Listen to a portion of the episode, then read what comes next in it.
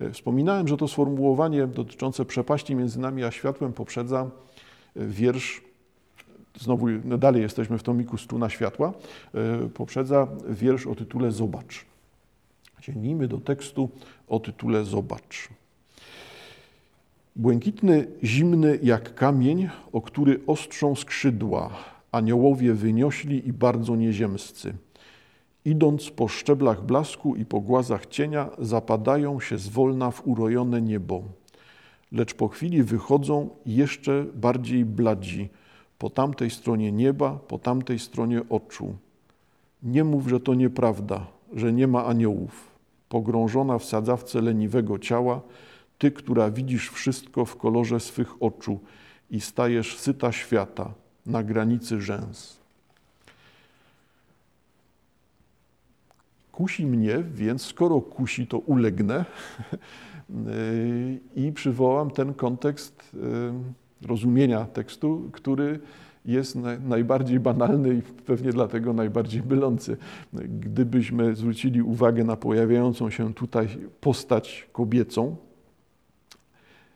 y, skoro pogrążona, ty, która widzisz, ty, która stajesz się, no to wszystko odwołanie do postaci kobiety. No więc najprościej byłoby ten wiersz przeczytać w kontekście właśnie tym banalno-sentymentalnym, czyli zauważyć, że wiersz będzie e, odnosił się do kobiecości, do emocjonalności, wrażliwości, miłości, do całej tej sfery znaczeń, do sfery znaczeń, której bardzo często w sposób całkowicie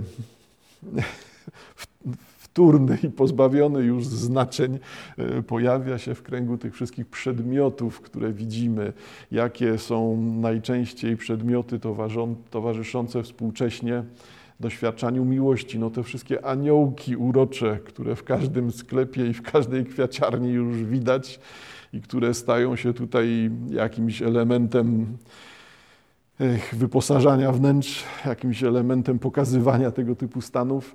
No, proszę oczywiście osobiście tego nie odbierać. Nie mówię wcale o tych aniołkach, które stoją na Państwa półce, e, tylko podkreślam tutaj pewien kontekst znaczeń. Tekst może być czytany jako tekst zapisujący pewne doznania, doświadczenia pomiędzy kobietą a mężczyzną, a sprawy przywołane tutaj w postaci aniołów e, to nic innego jak tylko rodzaj no właśnie, banalnej metaforyki towarzyszącej miłości. I oczywiście, że to wszystko, co powiedziałem, to nieprawda. Nie można w ten sposób, bo yy, też jednak powiem to wprost, bardzo bym Państwa przekonywał do tego, żeby nawet nie chodzi o czytanie pojedynczych wierszy, bo to już rozumiem, wszyscy się przekonali, tylko do czytania również całych tomów wierszy bo zwykle tomy wierszy, poza sytuacjami jakichś kompilacji wtórnych takich rzeczy, e, zwykle tomy wierszy są komponowane, są układane, są w celowym ładzie. Wiersze komentują, nawiązują do siebie nawzajem, są komentarzem jeden do drugiego. I w tym momencie czytanie całego tomu jest też o wiele ciekawsze niż czytanie pojedynczego tekstu. E, no, tym niemniej e, na potrzeby naszych y, spotkania uniknę tego czytania wiersza, omawiania teraz tomu Struna Światła tekst po tekście. Y, nie chcę tego dzisiaj robić, zwracam tylko uwagę Państwu na ten jeden styk, na granicę, przepaść pomiędzy dwoma tekstami. Y, mówiliśmy o tym, wielka jest przepaść pomiędzy nami a światłem i zauważcie Państwo, że ten tekst kolejny, następna strona, jest tekstem, który najsensowniej jest rozumieć jako kontynuację poprzedniego, jako należy dostrzec to, że te teksty nawiązują do siebie, komentują się nawzajem. Wobec tego ten tekst, zobacz, przecież też jest tekstem o tej samej przepaści, o tym samym doświadczeniu. Tym razem nie pozostaje tylko sama konstatacja, to jest przepaść, tak, tyle, tylko pozostaje to, co jest próbą określania granic, określania tego, co jest pomiędzy, pomiędzy światami, pomiędzy światem materialnym, światem niematerialnym, tego, co jest pomiędzy ludźmi, tej przepaści, tej granicy pomiędzy ludźmi i tego, co jest też przepaścią między kobietą a mężczyzną. Tutaj działa to tak samo. Porozumienia nie ma, no bo na jakiej zasadzie miałbym mówić, że nie ma porozumienia pomiędzy ludźmi, że od każdego z innych, y, że pomiędzy nami zawsze występuje ta przepaść, a nagle przepaść przestaje istnieć między kobietą i mężczyzną. I pewnie jeszcze gdybym powiedział, że y, przepaść likwiduje miłość, to byłoby takie cudowne. No, iluzja i magia słów. No rozumiem, no może komuś to jednak coś ułatwiać, tylko jest to rodzaj jakiegoś czarowania, no, jakiegoś zaklinania, opowiadania o tym, że posługiwania się językiem w taki sposób, jak gdyby wielokrotne powtarzanie czegoś powodowało, że wypełniamy przepaść. No i to chyba nie jest tak, nie tak łatwo. Więc wielka jest przepaść między nami a światłem. I mamy tekst kolejny tekst ze wskazaniem zobacz. Tytuł zobacz odnosi się zapewne również do podkreślania właśnie tego uzmysłu w sobie. Zaprawdę, zaprawdę powiadam wam, zobacz. Dostrzec trzeba. Trzeba to mieć przed nosem. no to ciąg dalszy. Błękitny, zimny jak kamień, o który ostrzą skrzydła, błękit, przepraszam, błękit zimny jak kamień, o który ostrzą skrzydła aniołowie. Mm. Przeniosłem tych aniołów do, do, do pierwszej wypowiedzi, do aniołowie już w drugim wersie są. E, no to zauważcie Państwo, że mamy tutaj znowu ten świat powtarzających się przepaści. W jaki sposób aniołowie, jako istoty duchowe, istoty ze świata niematerialnego, mają uczestniczyć w świecie, w świecie, który widzimy, w świecie, który postrzegamy bezpośrednio, w świecie kamienia. I nagle pojawia się to, że aniołowie ostrzą skrzydła o błękit, który jest kamieniem. Błękit zimny jak kamień, o który ostrzą skrzydła aniołowie. No to mamy podwójność. Z jednej strony aniołowie ostrzą skrzydła o kamień, o kamień, który jest błękitem. Wobec tego, czy mamy tutaj do czynienia z znowu metaforycznym kamiennym niebem, wydaje mi się nadmierną poetyzacją coś takiego. Wobec tego raczej chodzi o to zderzenie, którym, o którym próbuję coś powiedzieć, czyli zderzenie pomiędzy światem duchowym a światem materialnym. Aniołowie, istoty z jednego świata, ostrzą, zdobywają siłę. Poprzez ostrzenie rozumiem tutaj umiejętność cięcia, owszem, dzielenia, ranienia, ale raczej rozumiałbym to nie tak brutalnie, tylko rozumiałbym to jako umiejętność oddziaływania, wpływu, kształtowania, rzeźbienia w świecie, świata materialnego. Aniołowie z jednego świata uczestniczą w drugim świecie. Aniołowie z jednej strony przepaści pojawiają się po drugiej stronie przepaści. Aniołowie wyniośli i bardzo nieziemscy.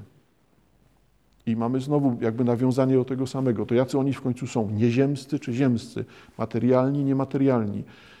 Y, cechą tego właśnie wiersza jest właśnie ta, to miganie znaczeń. Taka właśnie oscylacja, starałem się uniknąć, oscylacja, e, to, że w czasie lektury aktualizujemy oba kręgi jednocześnie, nakładamy na siebie te dwa obrazy. Świat materialny staje się światem duchowym, świat duchowy pojawia się w świecie materialnym. To są odrębne rzeczywistości, ale rzeczywistości, które oddziaływują na siebie, kształtują siebie, zmieniają siebie. Aniołowie wyniośli i bardzo nieziemscy. Idąc po szczeblach blasku i po głazach cienia, ci aniołowie, idąc po szczeblach blasku i po głazach cienia, zapadają się zwolna w urojone niebo. Czyli blask ma szczeble, głazy są cieniem. Mamy jednocześnie przywoływane sfery światła, ciemności, pojawiający się świat nieuchwytny, niematerialny, cień blask, ale w materialnych postaciach, szczeble, głazy. Te dwie rzeczywistości oddziaływują na siebie, one, czy, czy oddziaływują, istnieją jednocześnie, kształtują siebie nawzajem. Poznanie świata materialnego wymaga dostrzeżenia świata duchowego. Rozpoznanie świata duchowego wymaga uznania świata materialnego, ale jednocześnie to są rzeczywistości oddzielone przepaścią. To jest dalej ten zapis nierozumienia, rozdarcia, niemożności przekroczenia tej granicy. Możemy ją starać się nazwać, uchwycić, zmetaforyzować, ale dalej mówimy o tym samym. No to jest, to są dwie rzeczywistości. Y, zapadają się zwolna w urojone niebo, czyli to urojone niebo. Z jednej strony niebo, ale z drugiej strony świat urojeń. To w końcu świat duchowy jest światem urojen, czy świat duchowy możemy metaforyzować jako urojony, w sensie należący do życia wewnętrznego, należący do wyobraźni, przy czym przez wyobraźnię nie rozumiem tutaj fantazji, tylko przez wyobraźnię rozumiem tutaj element wnętrza, część wnętrza, część osoby. E, w urojone niebo, lecz po chwili ci aniołowie po chwili wychodzą jeszcze bardziej bladzi po tamtej stronie nieba, po tamtej stronie oczu. I znowu mamy ten sam puls. Zauważcie Państwo, to jest, nie będę się powtarzał, ten sam puls. W końcu o której rzeczywistości jest mowa? O obu jednocześnie, ale scalonych, oddzielonych, oddziałujących czy nieoddziałujących na siebie. No i właśnie chodzi o to, że ten tekst jest ciekawy ze względu na to, że wszystkie te płaszczyzny się pojawiają jednocześnie. Pulsowanie tych sfer znaczeń, pulsowanie sensów pomiędzy pojedynczymi elementami tekstu, pomiędzy pojedynczymi słowami, daje nam ten efekt. A czy nazwać go efektem estetycznym, czy mówić o tym, że to chodzi o filozofię, czy mówić o tym, że to chodzi o intelektualizm, o intelekt. No nie, moim zdaniem akurat te rozstrzygnięcia nie są potrzebne.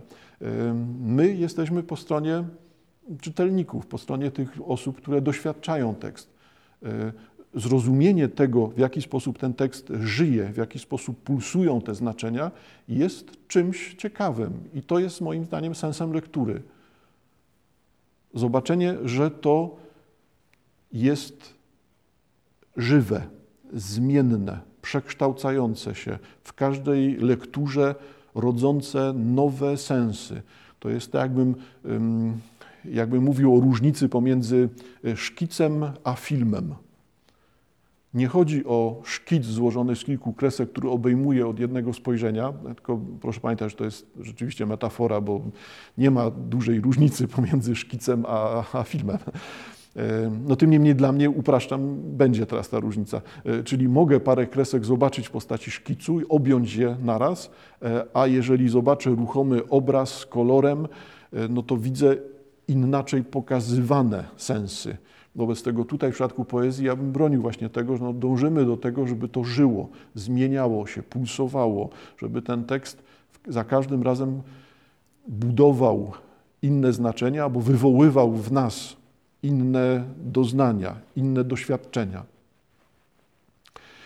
Y, tu jest gdzieś jakaś mistyczna granica też pomiędzy literaturą martwą a żywą. W jaki sposób to, co kiedyś było bardzo ważne dla ludzi, współcześnie jest martwe.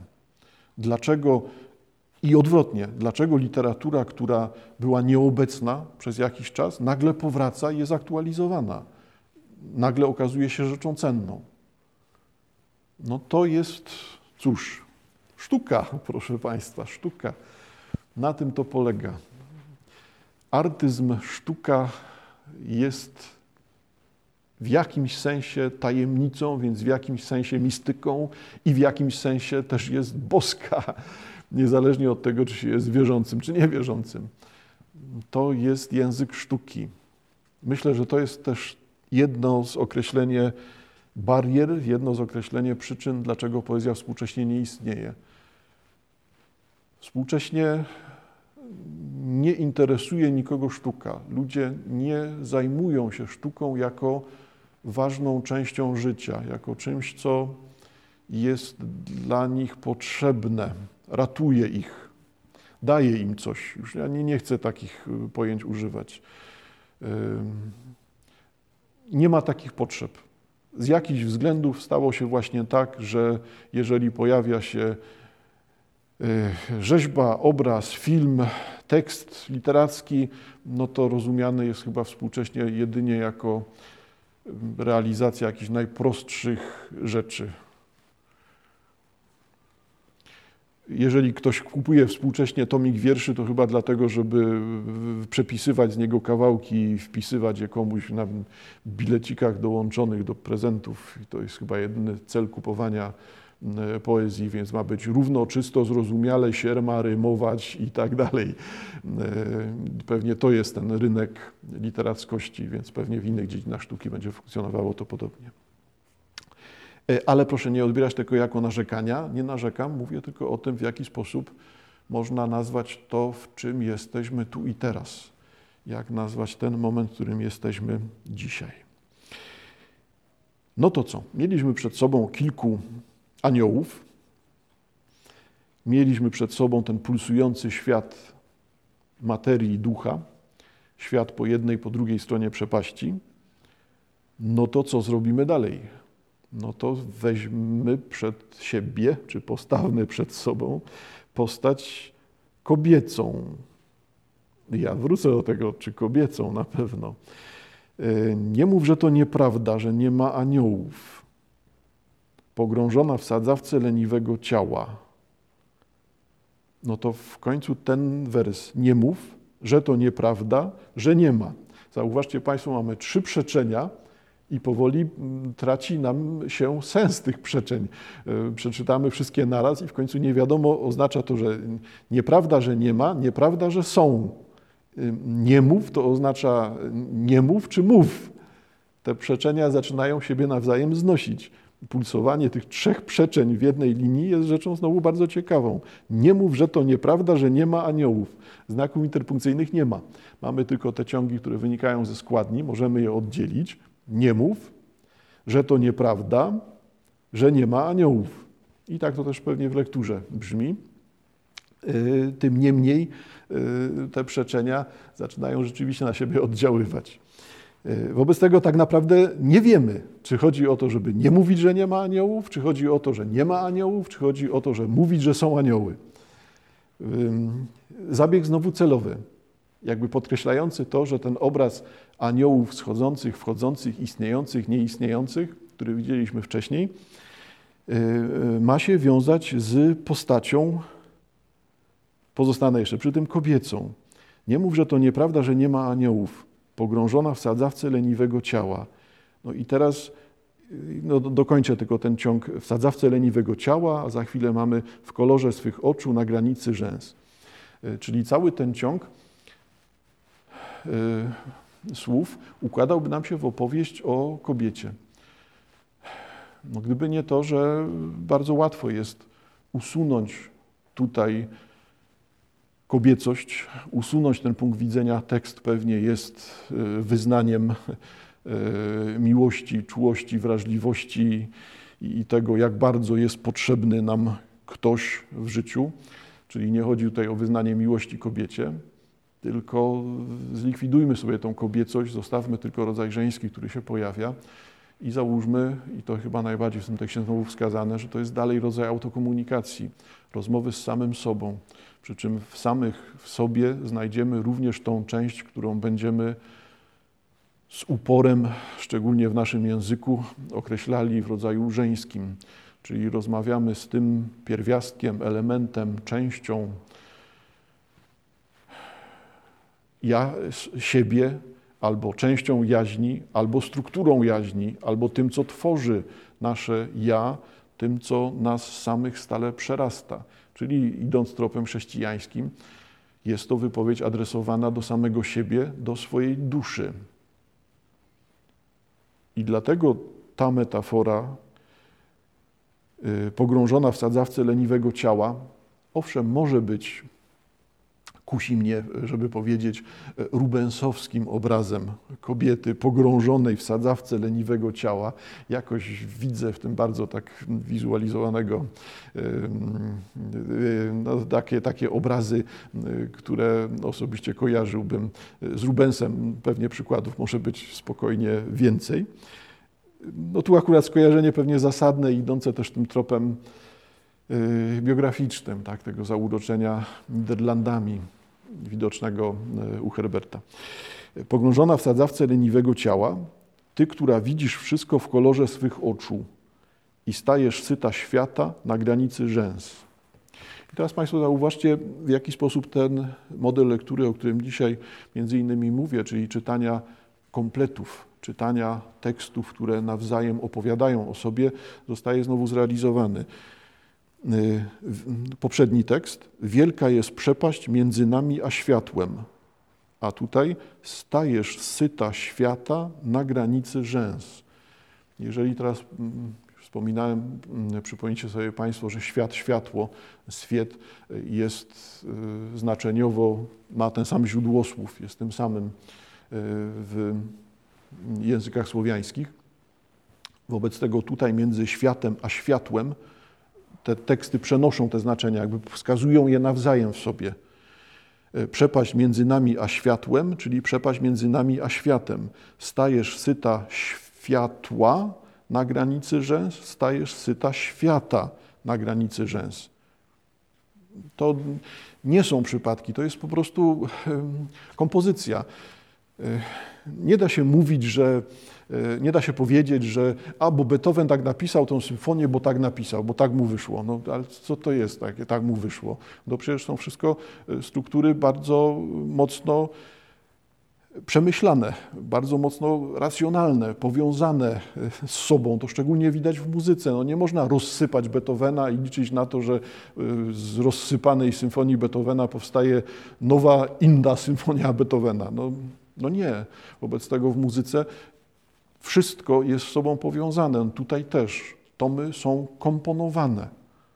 Tomy poezji są komponowane. Te teksty wymagają tego, żeby czytać je właśnie w ten sposób, o którym dzisiaj mówię, powiązać, połączyć.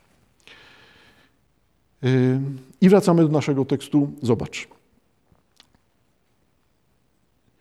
pogrążona w sadzawce leniwego ciała, no więc zauważcie Państwo, że tutaj jak najbardziej wychodzi nam ta dusza, dusza tkwiąca w leniwym ciele, ty, która widzisz wszystko w kolorze swych oczu, dusza, która sprawia, że staje się dla nas filtrem, hmm.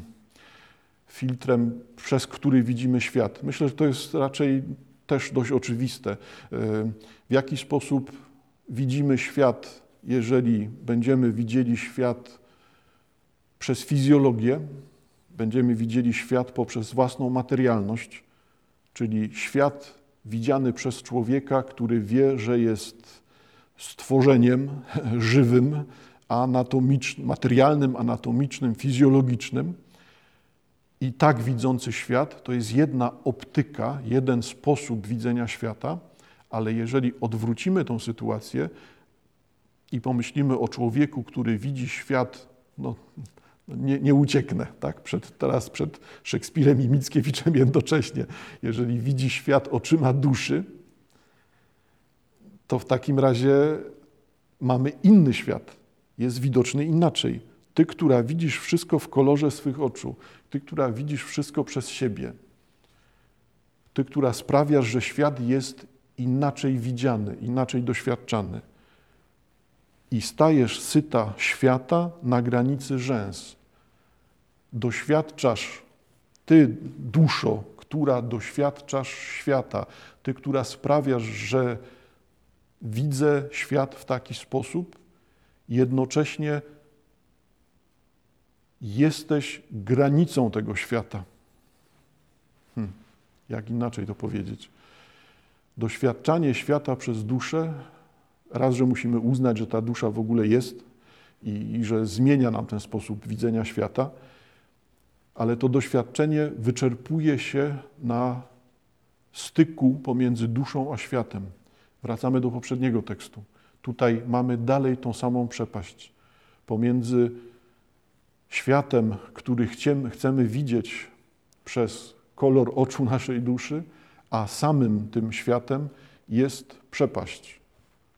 Taka, z którą nie poradzimy sobie.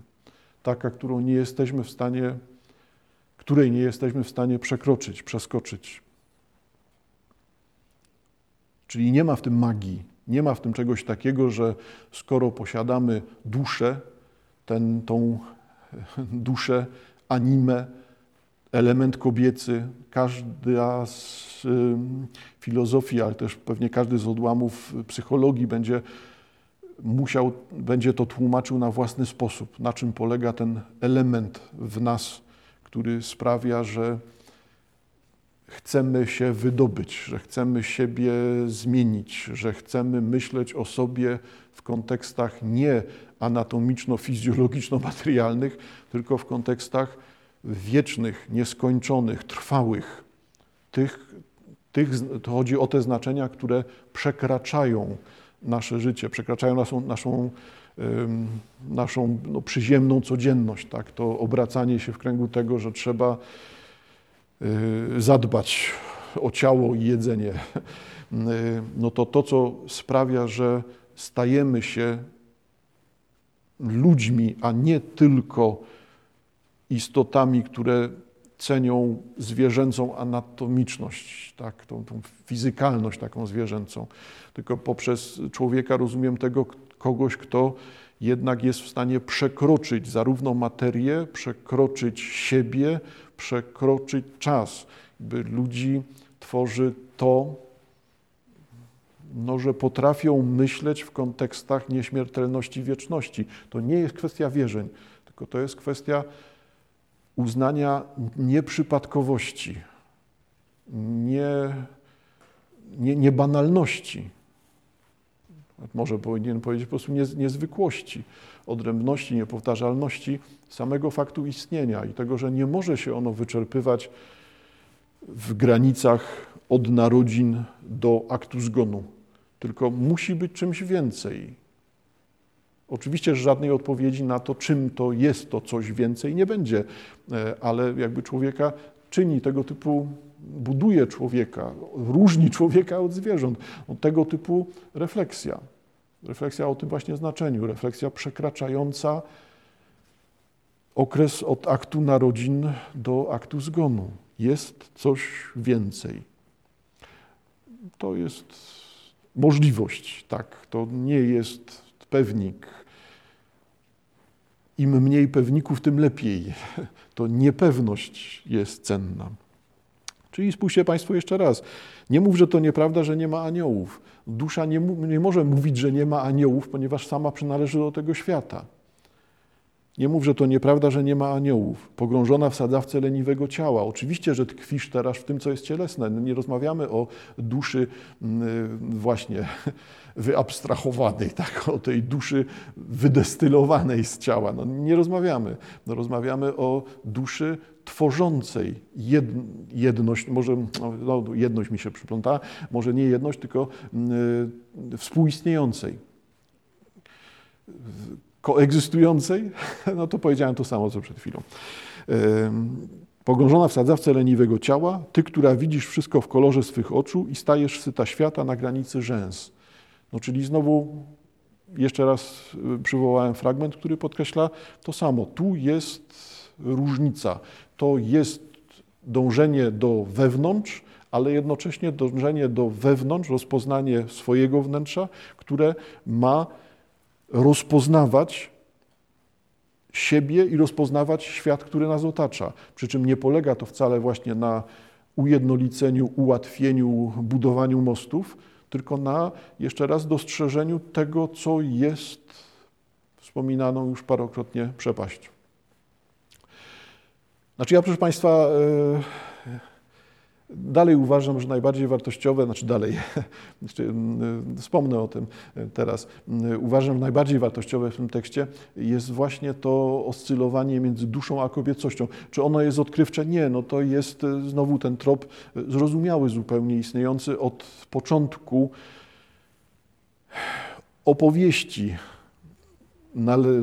przynależnych do naszej części świata, czyli w kulturze naszej, w kulturze europejskiej tego typu opowieść o duszy, duszy jako kobiecości, o spotkaniu z duszą jako z kobietą, o odkryciu kobiety, miłości do kobiety w sensie rozpoznania samego siebie, odkrycia prawdy o sobie, e, doświadczenia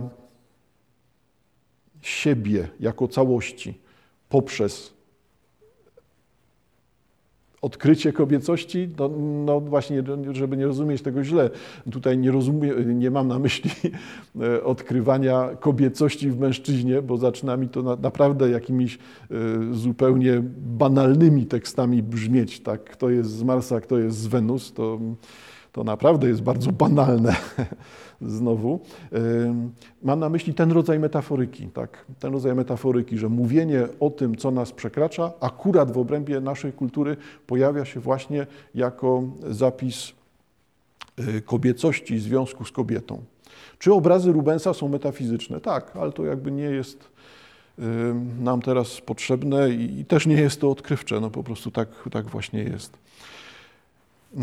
Proszę Państwa, Y, sądzę, że najciekawsze dla nas jest właśnie to, że Herbert podejmuje te opowieści, podejmuje te, y, tą metaforykę, którą mamy rozpoznaną, czy o której mówimy od jakiegoś czasu, metaforykę, metaforykę dotyczącą światła i ciemności. Jest to rzeczywiście ciekawe u Herberta, w jaki sposób te znaczenia oscylują, w jaki sposób na siebie oddziaływują. U Herberta znajdziemy o wiele częściej aniołów niż jakieś postacie e, demoniczne, szatańskie, diabelskie. Sięgnijmy, proszę Państwa, dla porównania do takiego tekstu publikowanego w tomie kolejnym, czyli Herbert już rok później wydał tomik zatytułowany Hermes, pies i gwiazda w roku 57. I znajdziemy tam bardzo ciekawy tekst, który pokaże nam, że ta właśnie wyobraźnia, ten rodzaj płynności znaczeń, ten rodzaj pulsowania lepiej, pulsowania, zmienności znaczeń mm, w obrębie tej metaforyki anielskiej e, jest kontynuowany. Mamy następny tom, Hermes, pies i gwiazda. E, w części tego tomu zatytułowanej, już sięgam, zatytułowanej proza poetycka, pojawia się kawałek prozy poetyckiej, Fragment zatytułowany Siedmiu Aniołów. Co rano przychodzi siedmiu aniołów. Wchodzą bez pukania. Jeden z nich nagłym ruchem wyjmuje mi z piersi serce. Przykłada do ust. Inni robią to samo. Wtedy usychają im skrzydła, a twarze ze srebrnych stają się purpurowe. Odchodzą ciężko, tłukąc sabotami. Serce zostawiają na krześle jak pusty garnuszek. Cały dzień trzeba napełniać, aby nad ranem aniołowie nie odchodzili srebrni i skrzydlaci. Yy, to jest proza. Bardzo, znaczy no zapewne, jak się tylko potrafi, to można przeczytać to tak, żeby było widać, że nie jest to zapisane jako poezja, nie mam takiej umiejętności, dlatego możecie Państwo ulegać złudzeniu, że brzmi to jak wiersz. No i to akurat jest poprawne, ze względu na to, że proza poetycka, owszem, zapisywana jest bez podziału na wersy, y, ale wszystkie pozostałe reguły poetyckości pozostają. Czyli jest to wiersz napisany prozą. To tak, tak dla uproszczenia można nazwać. I zauważcie Państwo, co tutaj się dzieje. Mamy na pierwszym planie siedmiu aniołów. Pojawi się od razu, dlaczego siedmiu?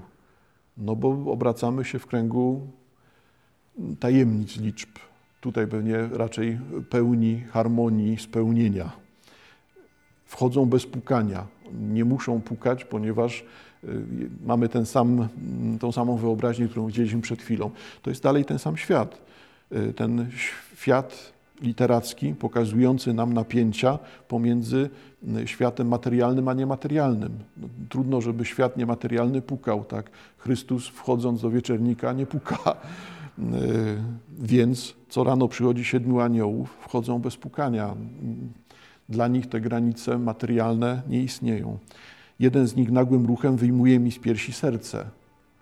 No więc widać, że tutaj zapewne nie chodzi o jakiś gest przerażającej e, sekcji wyrywania serca z kogoś, tylko będziemy mówili o znaczeniach metaforycznych, o tym, że to, co jest wizualną metaforą, będzie określało nam jakieś stany wewnętrzne, te, które przy pomocy obrazu chcemy oddać. A nie chodzi tu przecież o jakąś lekcję anatomii, tak, Rembrandt.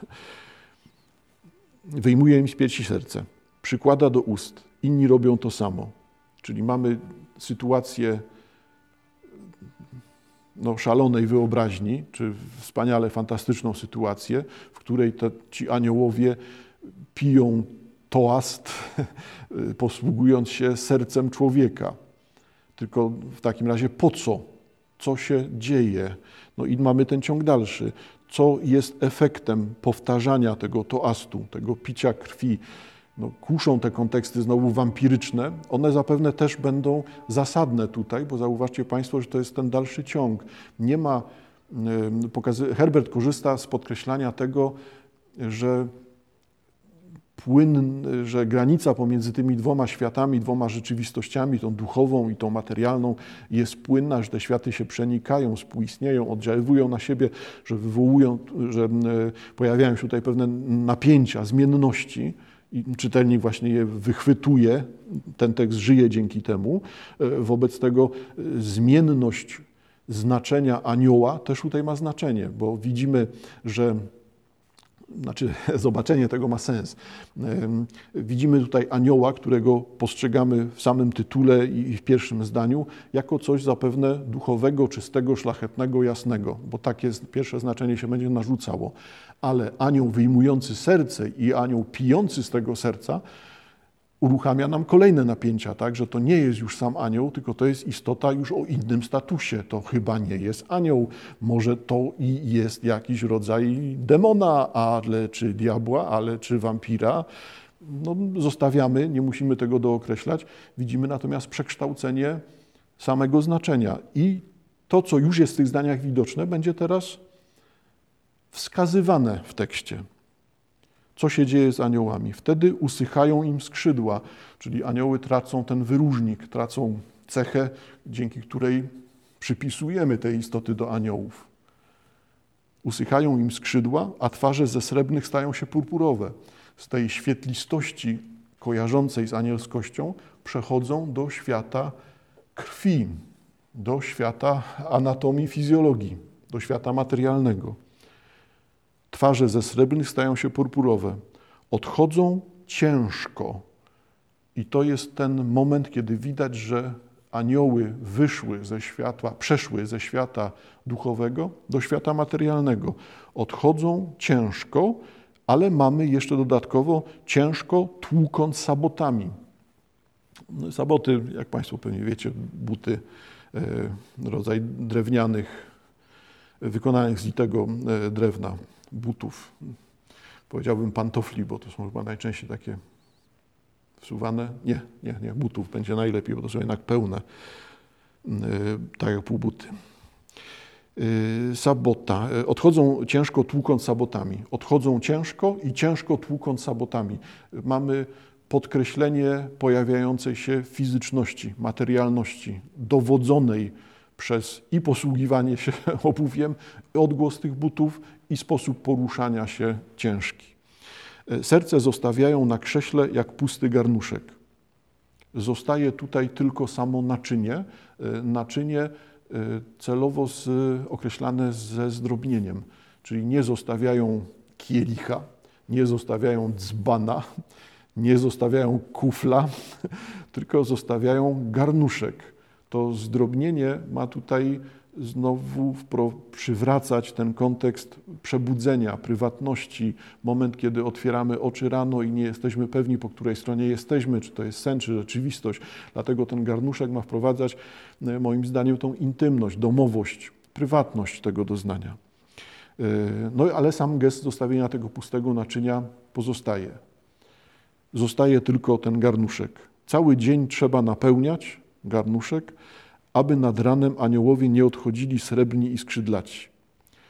Czyli jeżeli nie spędzimy czasu, nie spędzimy dnia na życiu w tym świecie, w którym uczestniczymy, czy tam jest przepaść, czy jej nie ma, ale jeżeli nie spędzamy tego dnia na uczestnictwie, obecności, doświadczeniu, miotaniu się w tym świecie, który jest nam przypisany, zmarnujemy dzień, to okaże się, że aniołowie nie przejdą z jednego świata do drugiego. Nie będą mogli nabrać ciężaru, nie będą mogli działać w tym świecie. Ten ciąg wyobraźni, który tutaj widzimy, dla mnie jest sensowny no nie tylko znowu przez te niderlandzkie saboty, e, tylko jest sensowny wtedy, kiedy przywołamy e, chociażby kontekst e, właśnie wyobraźni malarskiej, tego w jaki sposób pokazywane są sytuacje w sztuce z aniołami, czyli jak pokazywana jest sylwetka anioła w czasie zwiastowania, jak pokazywana jest sylwetka archanioła w czasie sądu ostatecznego jak bardzo one są materializowane, ale za pomocą czego? Czy to jest rodzaj wyobraźni, czy to nie jest przypadkiem ten sam ślad, ten sam trop rzeczywistości tutaj oddziaływują na siebie. Anioły muszą przejść ze świata nieuchwytnego, świata duchowego, do świata materialnego, fizycznego, a dzieje to się za pomocą człowieka. Człowiek narzuca materialność aniołom, człowiek tworzy bez działalności człowieka nie byłoby tutaj ani aniołów, ani innych demonów. One muszą być tworzone przez nas samych, one zależą od nas. E, czy to dobrze, że karmimy anioły, które następnie łomocząc butami odchodzą od nas? E, czy to ma sens tego typu działanie? No to już jest kwestia znowu nie? filozofii, estetyki, refleksji. E, wszystko po stronie czytelnika ale dalej pokazuje Państwu jakby żywotność tego, żywotność tego, że wyobrażenia e, tej sytuacji, w której e, wyobrażenia e, aniołów, tutaj anielskości, ale tej anielskości niepewnej, materialnej, bliskiej właśnie demoniczności różnej maści, pojawiają się w literaturze. I to w literaturze dobrej.